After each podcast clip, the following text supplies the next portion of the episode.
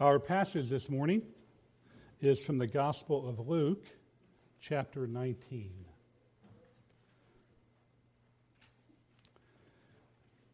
The most important and consequential life ever lived on this earth and forever will be is that of Jesus of Nazareth. And the most momentous days of his life was his last week in his earthly body. The final week of Jesus' earthly life was so important that large portions of the four Gospels are devoted to recording the events of that week. This is the case because these were not only the climatic days of Jesus' earthly life, but the climatic days of all of history. This was the most important week in the history of the world. And it was so because the forgiveness of sins, peace with God, and salvation from God's wrath and condemnation in an eternal hell depended on what Christ did that week. Jesus Christ was crucified on a cross outside the city gates of Jerusalem on a hill called Golgotha. On that cross, God laid upon him the sins of all his people and poured out the full fury of his wrath upon him, the full fury of God's wrath that was rightfully and justly due to you and me. On that cross, Jesus suffered and died as a substitute for his people. As Peter said in 1 Peter chapter 3 verse 18, for Christ also suffered once for sins, the righteous for the unrighteous, or the just for the unjust, so that he might bring us to God, being put to death in the flesh. Jesus Christ was crucified on a cross as a substitute for his people.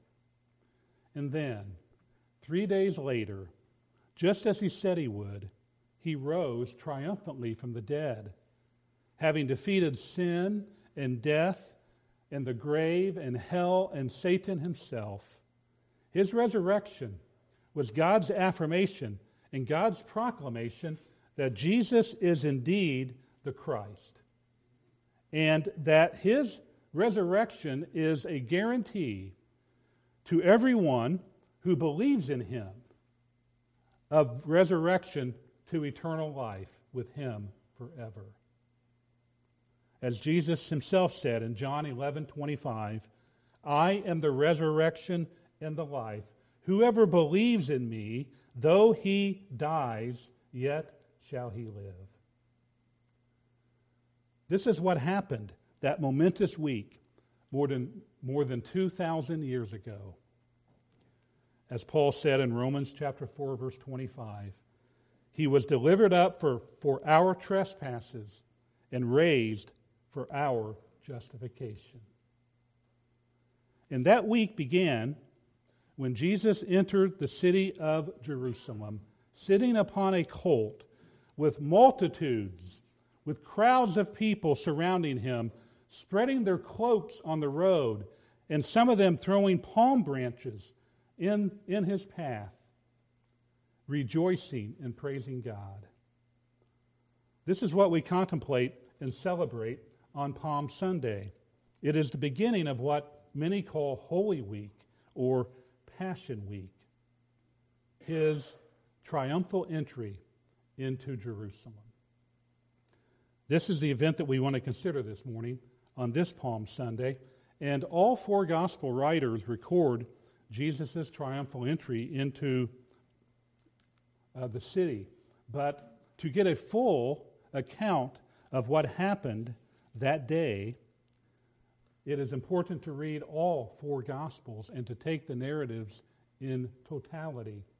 So I encourage you this week to do that, to see the beginning of this week of Passion, this triumphal entry of Christ into that city of Jerusalem. But this morning we want to consider this event from the account given to us here in the Gospel of Luke. Luke chapter 19, verses 28 through 44. So let us go ahead and read that and consider what the Lord has for us on this Palm Sunday. Beginning in verse 28, Luke chapter 19. And when he had said these things, he went on ahead, Jesus, going up to Jerusalem. When he drew near to Bethphage and Bethany at, at the mount that is called Olivet, he sent two of his disciples, saying, Go into the village in front of you, where on entering you will find a colt tied, on which no one has ever yet sat. Untie it and bring it here. If anyone asks you, Why are you untying it? you shall say this The Lord has need of it. So those who were sent away, so those who were sent went away and found it just as he had told them. And as they were untying the colt, its owners said to them, Why, why are you untying the colt? And they said, The Lord has need of it. And they brought it to Jesus. And throwing their cloaks on the colt, they set Jesus on it. And as he rode along, they spread their cloaks on the road. As he was drawing near, already on the way down the Mount of Olives, the whole multitude of his disciples began to rejoice and praise God with a loud voice for all the mighty works that they had seen, saying, Blessed is the King who comes in the name of the Lord, peace in heaven and glory in the highest. And some of the Pharisees in the crowd said to him, Teacher, rebuke your disciples. He answered, I tell you, if these were silent, the very stones would cry out. And when he drew near and saw the city, he wept over it, saying, Would that you, even you, had known on this day the things that make for peace, but now they are hidden from your eyes. For the days will come upon you when your enemies will set up a barricade around you and surround you and hem you in on every side and tear you down to the ground, you and your children within you, and they will not leave one stone upon another in you, because you did not know the time of your visitation. When we look at this passage of Luke's account of that day when Christ rode into the city, there are several things of significance that I would like for us to consider. We see, first of all, that Jesus entered that city in a unique, for him, a unique way, a way that he had never done ever before in his earthly ministry. I want us to consider Jesus entering into that city. And I want us to, to consider a couple of things about that. Why did Jesus enter Jerusalem that day? And why did he enter Jerusalem in the manner in which he did? Jesus entered Jerusalem that day because his time had come for him to fulfill the will of his Father. You could say this was a pre appointed date. Jesus entered Jerusalem that day because his time had come to accomplish the work of redemption for which his Father had sent him to do. It was God's eternal purpose and plan for his son to die on a cross in Jerusalem for the sins of his people. This was the testimony of Peter in his sermon at Pentecost in Acts chapter 2. Peter said, Men of Israel, hear these words Jesus of Nazareth, a man attested to you by God with mighty works and wonders and signs that God did through him in your midst. As you yourselves know, this Jesus, delivered up according to the definite plan and foreknowledge of God, you crucified and killed by the hands of lawless men. Although wicked and lawless men had of their own will put Jesus to death, and these wicked men were responsible and accountable for their actions. These actions were within the sovereign determination of God. Jesus would not have been crucified if wicked and lawless men had not done it. But wicked and lawless men would not have done it and could not have done it if God had not ordained it to be. This was also Peter's testimony in his first epistle in 1 Peter chapter 1 verses 18 through 20 when he was writing to the elect exiles of the dispersion. Peter told them, "You were ransomed from the futile ways inherited from your forefathers, not with perishable things such as silver and gold, but with the precious blood of Christ, like that of a lamb without blemish or spot." He was foreknown, Peter said, before the foundation of the world, but was made manifest in the last times for your sake. This was the testimony of the church in Jerusalem in Acts chapter 4 when they prayed for Peter and John. They lifted up their voices together and said, Sovereign Lord, who made the heaven and the earth and the sea and everything in them who through the mouth of our father David, your servant, said by the Holy Spirit, Why did the Gentiles rage and the peoples plot in vain? The kings of the earth set themselves, and the rulers were gathered together against the Lord and against his anointed. For truly in this city they were gathered together against your holy servant Jesus, whom you anointed, both Herod and Pontius Pilate, along with the Gentiles and the peoples of Israel to do whatever your hand and your plan had predestined to take place. So, of their own will and of their own determination, the kings of the earth set themselves, and the rulers and the people of Jerusalem gathered themselves against the Lord Jesus, and they crucified him. But in doing so, they accomplished the determinate plan and predestined, and predestined purpose of our sovereign Lord.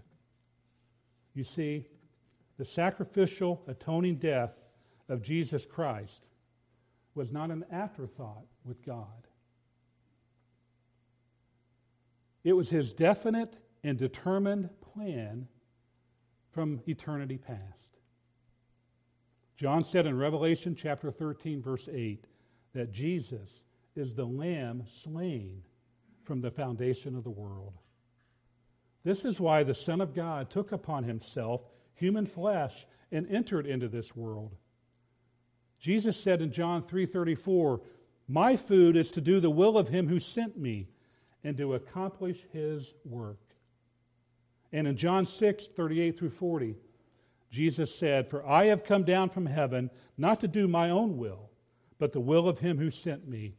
And this is the will of him who sent me, that I should lose nothing of all that he has given me, but raise it up on the last day.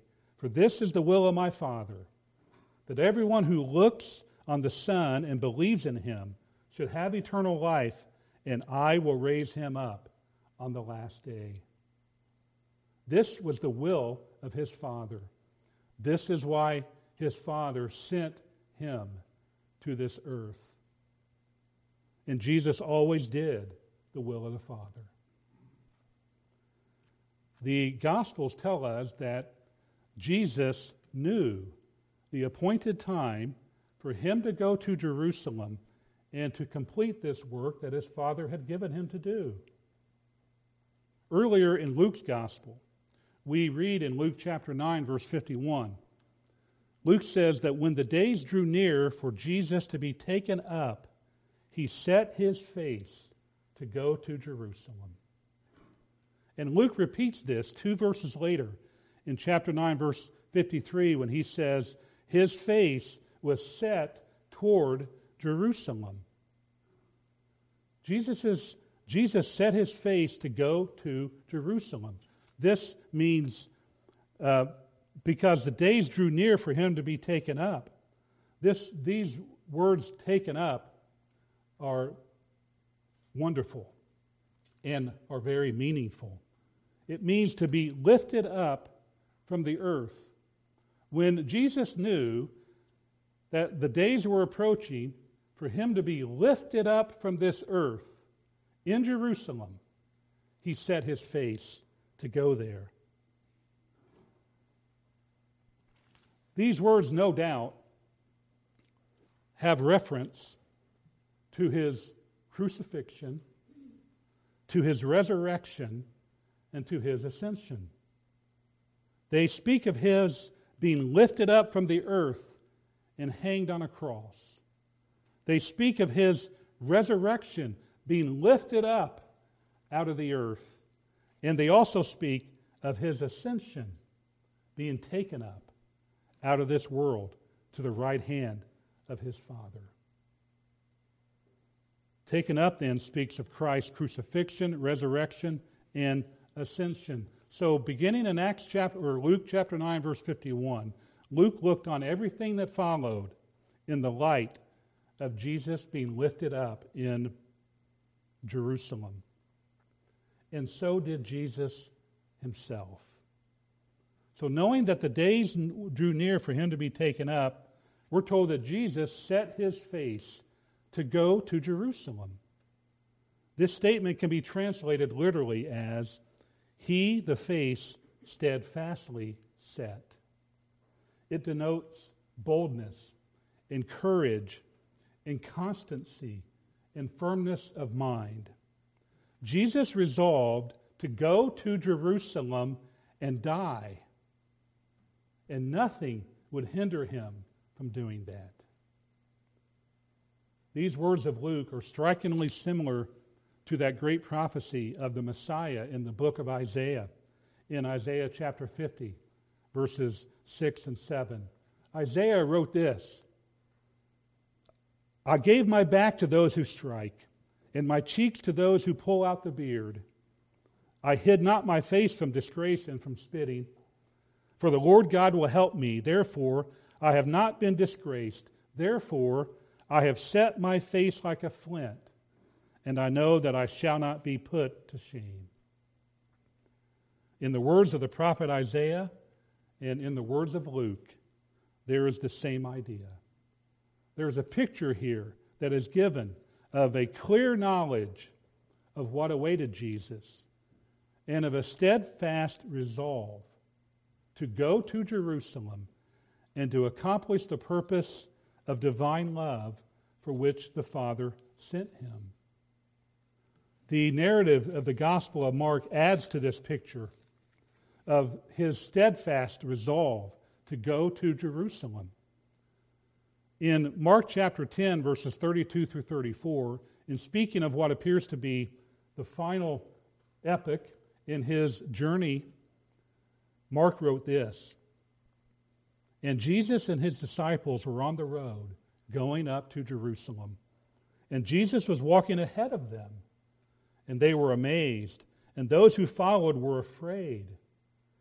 And taking the twelve again, he began to tell them what was to happen to him, saying, See, we are going up to Jerusalem. And the Son of Man will be delivered over to the scribes and they will condemn him to death and deliver him over to the Gentiles, and they will mock him and spit on him and flog him and kill him. And after three days, he will rise. Here, his disciples see Jesus hasting to get there. They were amazed and they were frightened.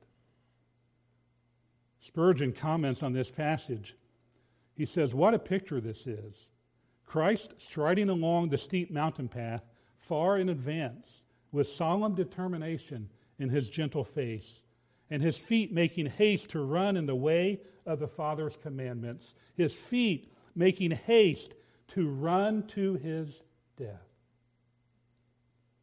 And lagging behind that little group, awed into almost stupor and shrinking in uncomprehending terror from that light of unconquerable resolve and more than mortal heroism that blazed in his eyes. So, Luke, beginning in Luke chapter 9, verse 51, everything he wrote about was that solemn and determined progress for Jesus to go to Jerusalem where he would die for his people in accordance to the will of God. We see this throughout Luke's narrative. He finally made his way from Jericho to Bethphage and Bethany.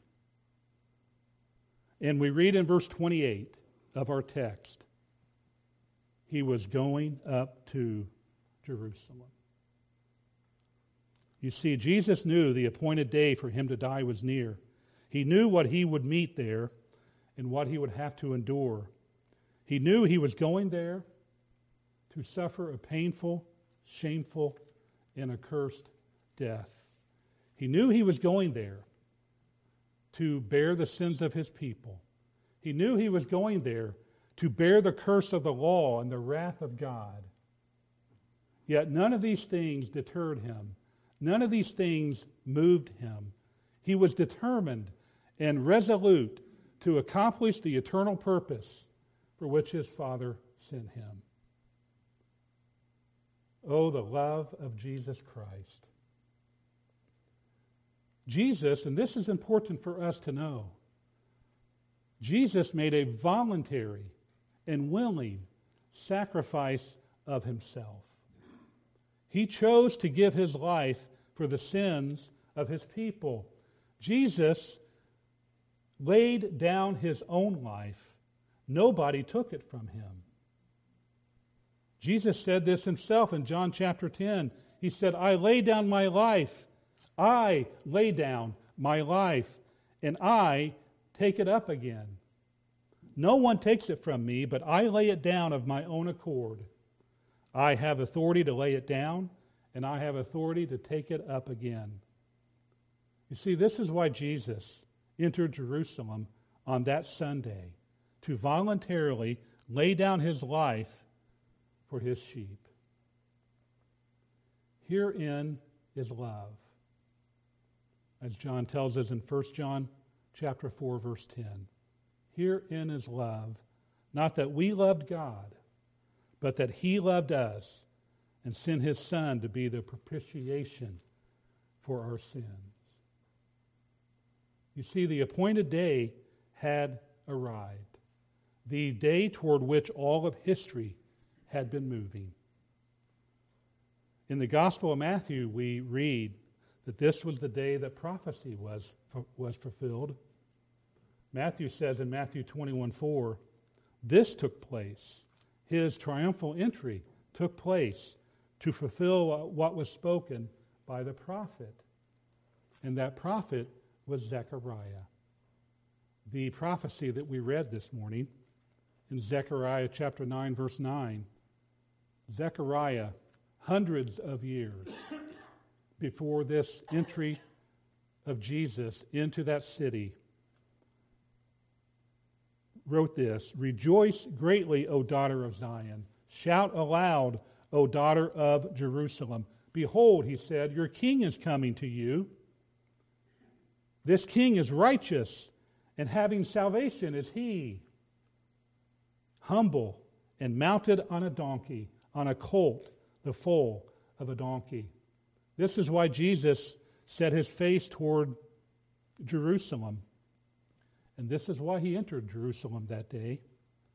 His time had come to fulfill the will of his Father, to accomplish the work of redemption for his people. And this is also the reason why Jesus entered the way he did that day. We notice that he entered Jerusalem openly and publicly. He entered Jerusalem as a king. And he did that before the gaze of the whole world.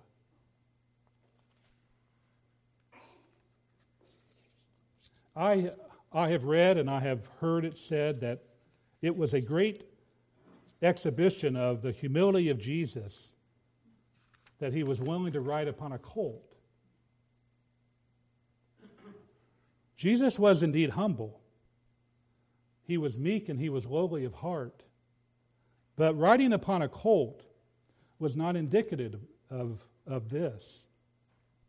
It was a sign, it was a symbol of his kingship that he chose to ride into that city on a colt.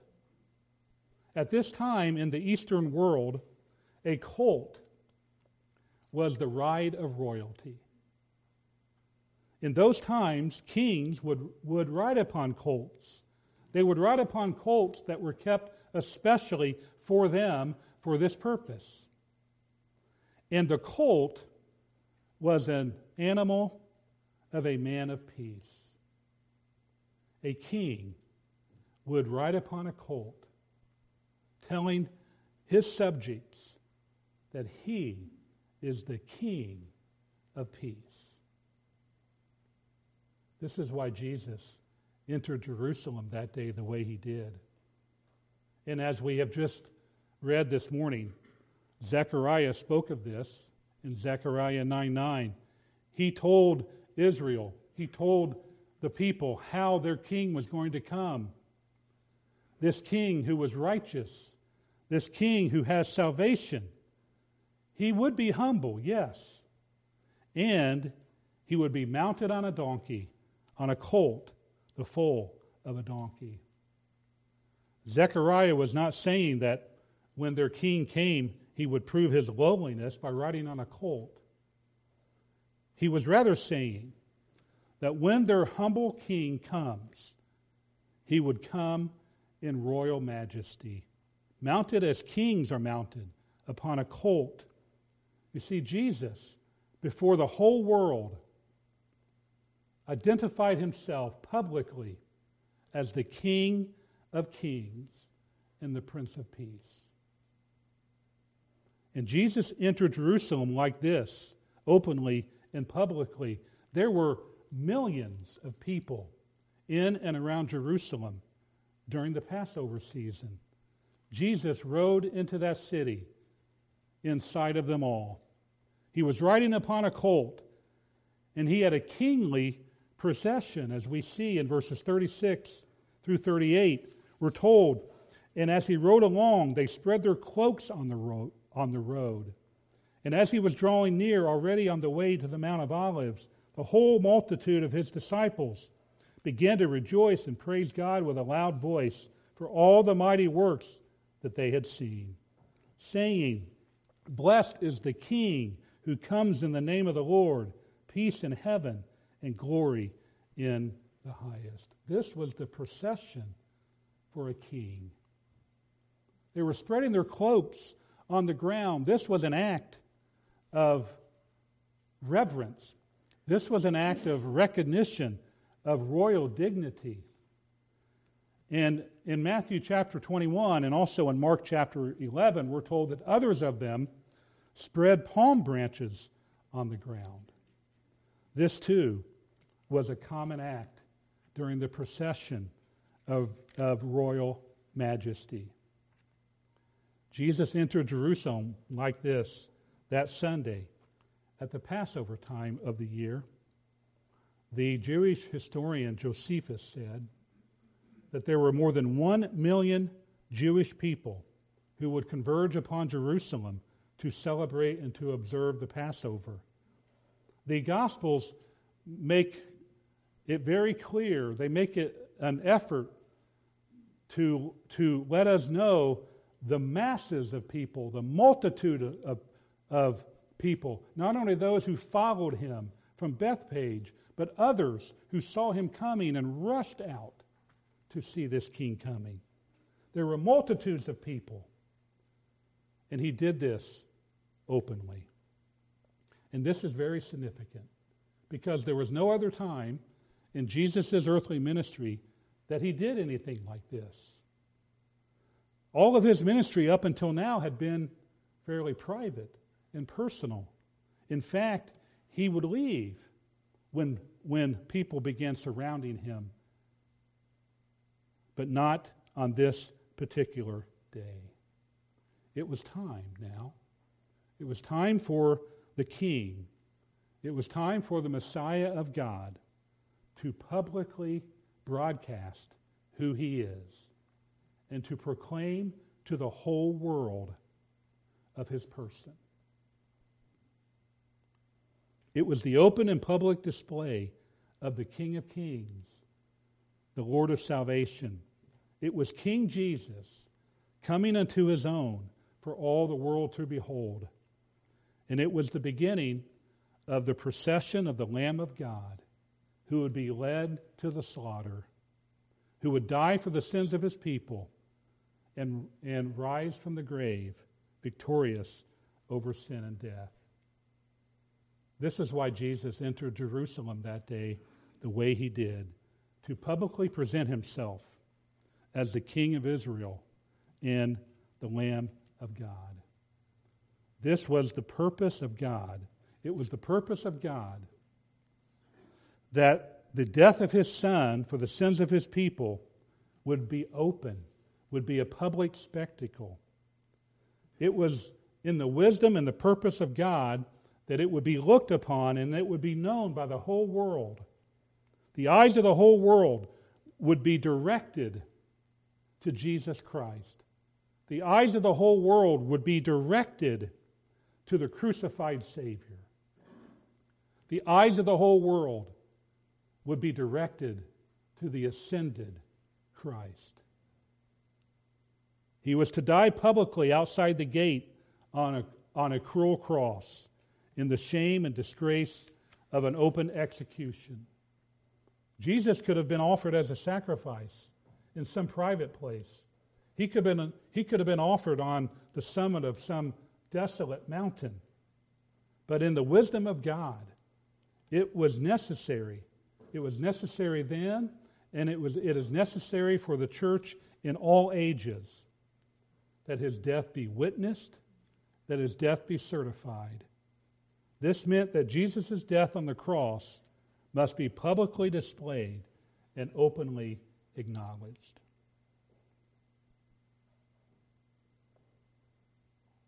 It has pleased God that the death of Christ should be public, should be known, and should be acknowledged. Paul said to King Agrippa in Acts 26 26, This thing was not done in a corner. And this is part of the purpose of Christ in you and me today. The public, open, and unashamed identification and proclamation of the death of Jesus for our sins. It is the purpose of Christ and of God that we who are saved shall be identified with him openly and publicly for all the world to see.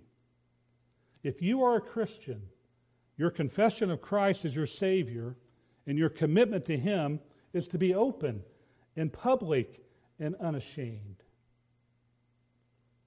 Jesus said in Matthew chapter 10, verse 32 and 33 Everyone who acknowledges me before men, I also will acknowledge before my Father who is in heaven.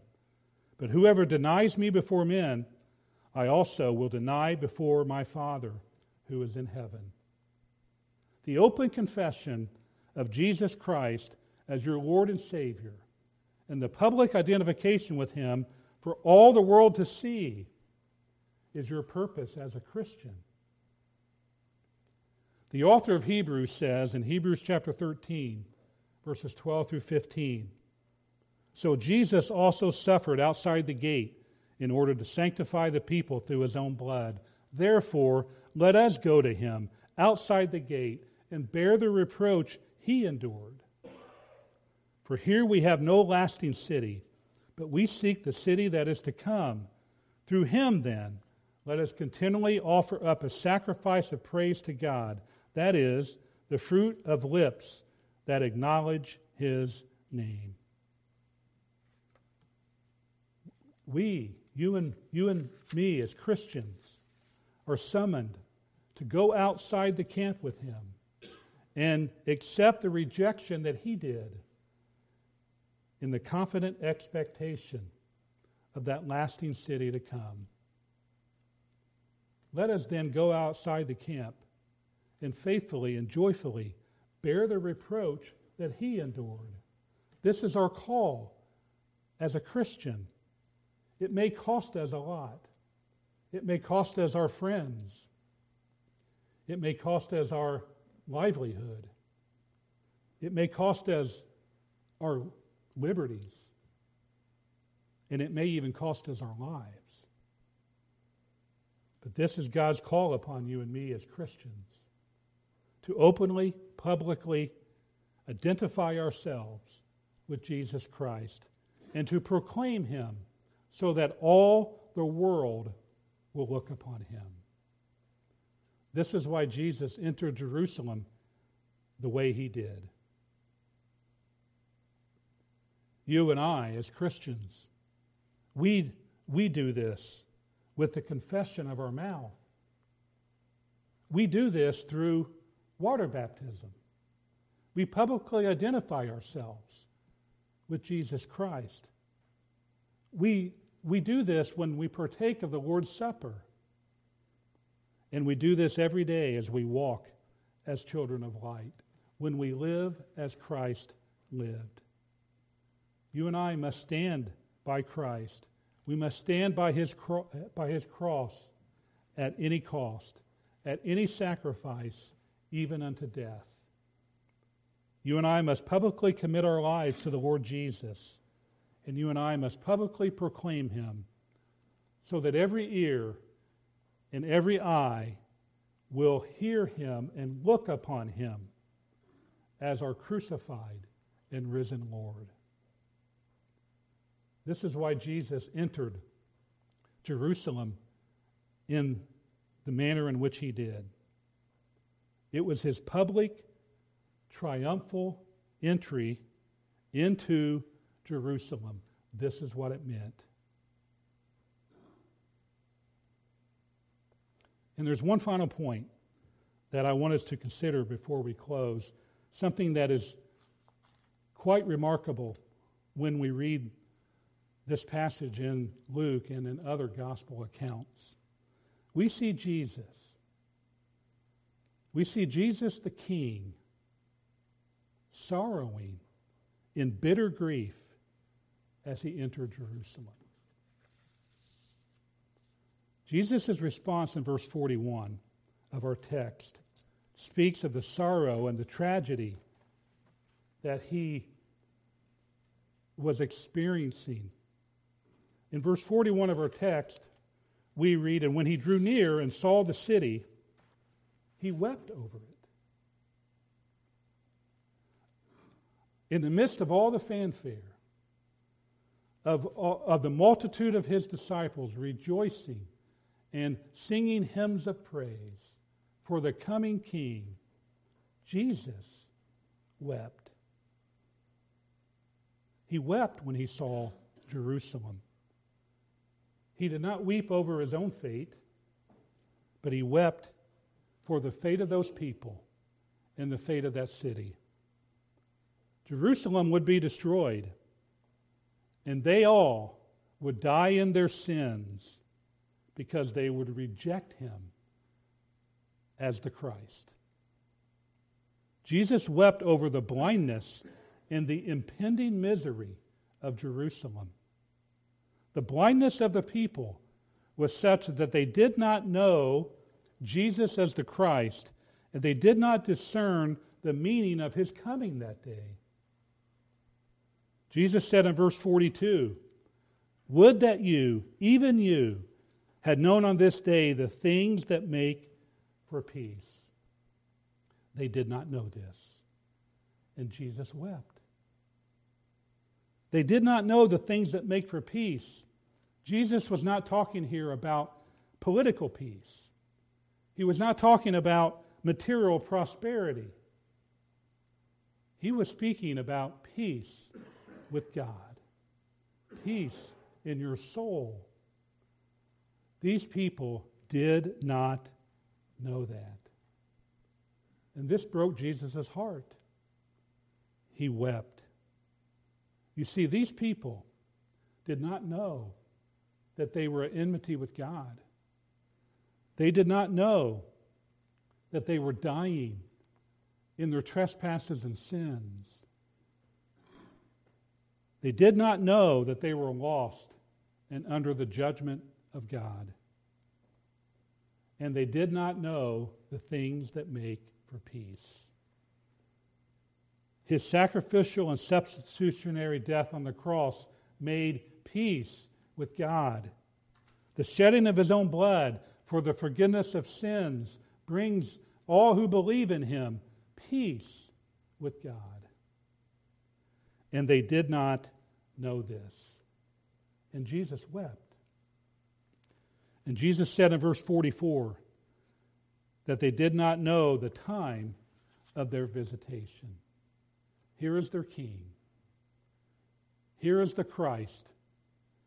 Here is the Lord and the Savior, the Son of God, the Lamb of God, who takes away the sin of the world. He had come to them.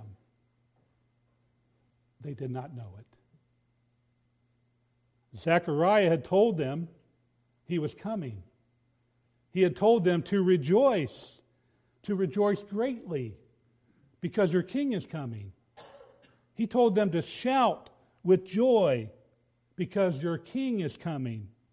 The king who is righteous in and of himself, the king who gives righteousness to all who believe in him, and the king, the one and only king, who has salvation.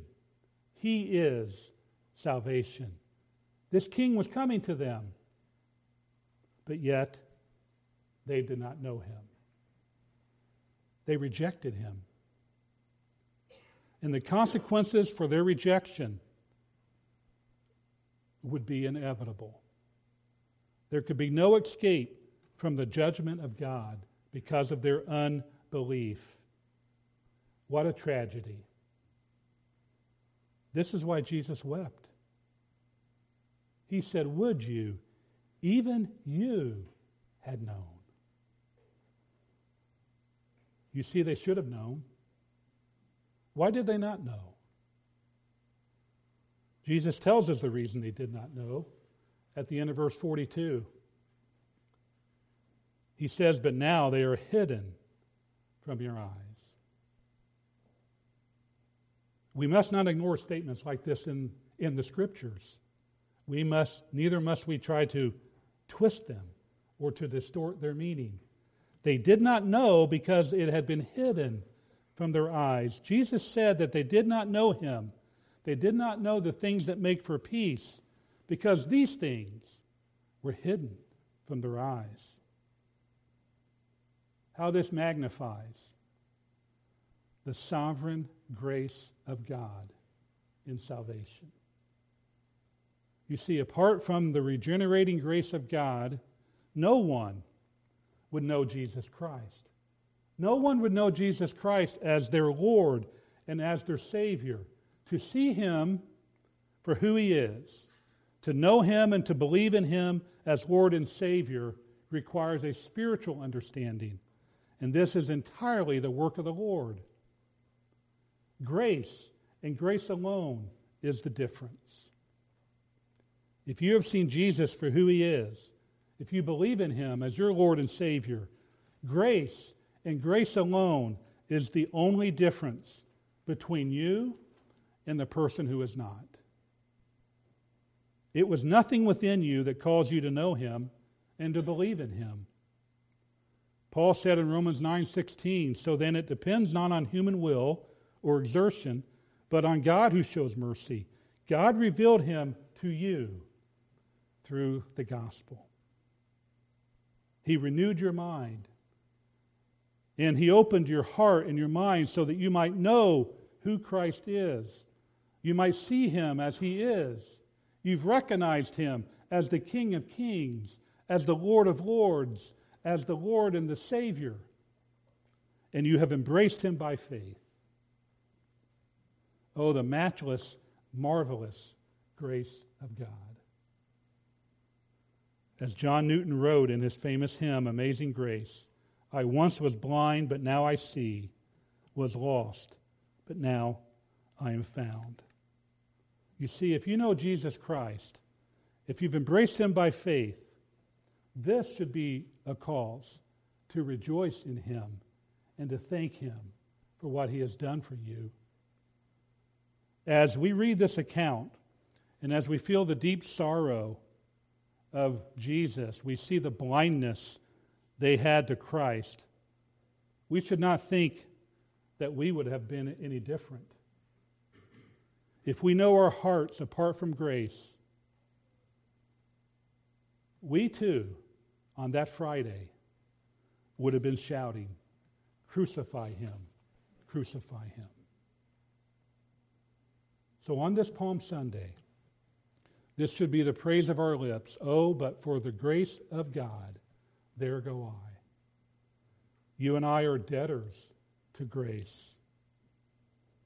But God, being rich in mercy, because of his great love with which he loved us, even when we were dead in our trespasses and sins, made us alive together with Christ. For by grace you have been saved. So on this Palm Sunday, let us praise and thank God for his mercy and grace. Praise him for his converting grace. Thank him for calling you out of darkness into his marvelous light. On this Palm Sunday, let us by grace stand by Christ and his cross at any cost and at any sacrifice. May we publicly and openly commit our lives to the Lord Jesus and direct our eyes and direct the eyes of the whole world to the crucified and the risen Savior. And on this Palm Sunday, let us rejoice and praise God, for our King and our Savior has come. He has taken away our sins. And may the contemplation of his triumphal entry into Jerusalem so many years ago cause us to look for his second coming. Your King and Savior has come, and he is coming again. Jesus will once again set his feet on that Mount of Olives. He is coming again in triumph. As John tells us in Revelation, he cometh with clouds, and every eye shall see him, and they also who pierced him, and all the families of the tribes of the earth shall wail because of him. Even so, come, Lord Jesus. This is what we ought to contemplate on this Palm Sunday. And let me close by simply asking you this Do you know the Lord Jesus Christ? Is he your Lord and your Savior? Are you at peace with God? Do you know the things that make, that make for peace? Faith alone, in Christ alone. Repent of your sins. Embrace Jesus Christ as your Lord and Savior, and you will be saved. You see, you can have peace with God right now. You can have the assurance of eternal life right now. If you are not saved, today your King has come. Today is the day of your visitation. Christ has come, and Christ has died, and Christ has, has risen again. You have heard the gospel, and salvation is offered to you right now. Trust Him today and be saved. Let us pray.